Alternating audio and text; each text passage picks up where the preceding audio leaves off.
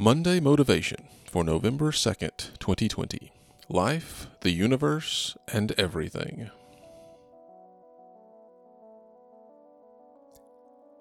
Thanks for joining me for Monday Motivation. I hope you're encouraged to be a doer of God's Word this week.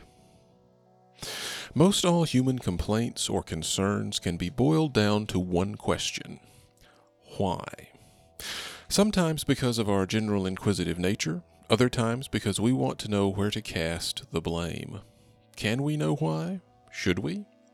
Listen to Romans chapter 11, verses 33 through 36.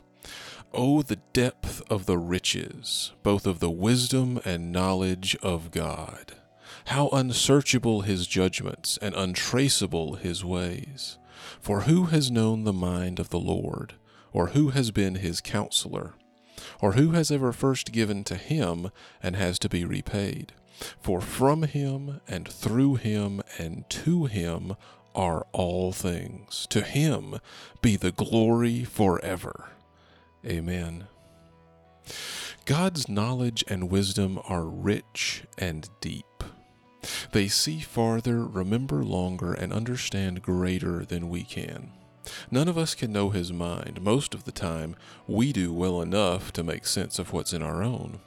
Rather than asking for our advice, God seeks to instruct us in the ways we should go, the mindsets we should adopt, the attitudes we should foster.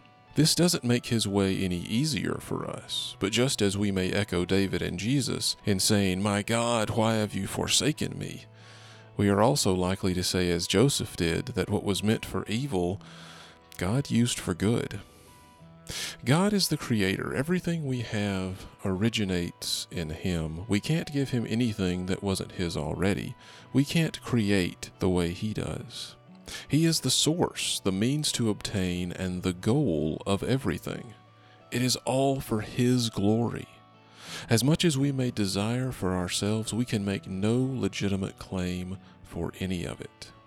As is usually the case, C.S. Lewis probably said it better and more succinctly when he said, In God, you come up against something which is in every respect immeasurably superior to yourself. Unless you know God as that, and therefore know yourself as nothing in comparison, you don't know God at all. Thanks for listening, and I pray God's best for you this week.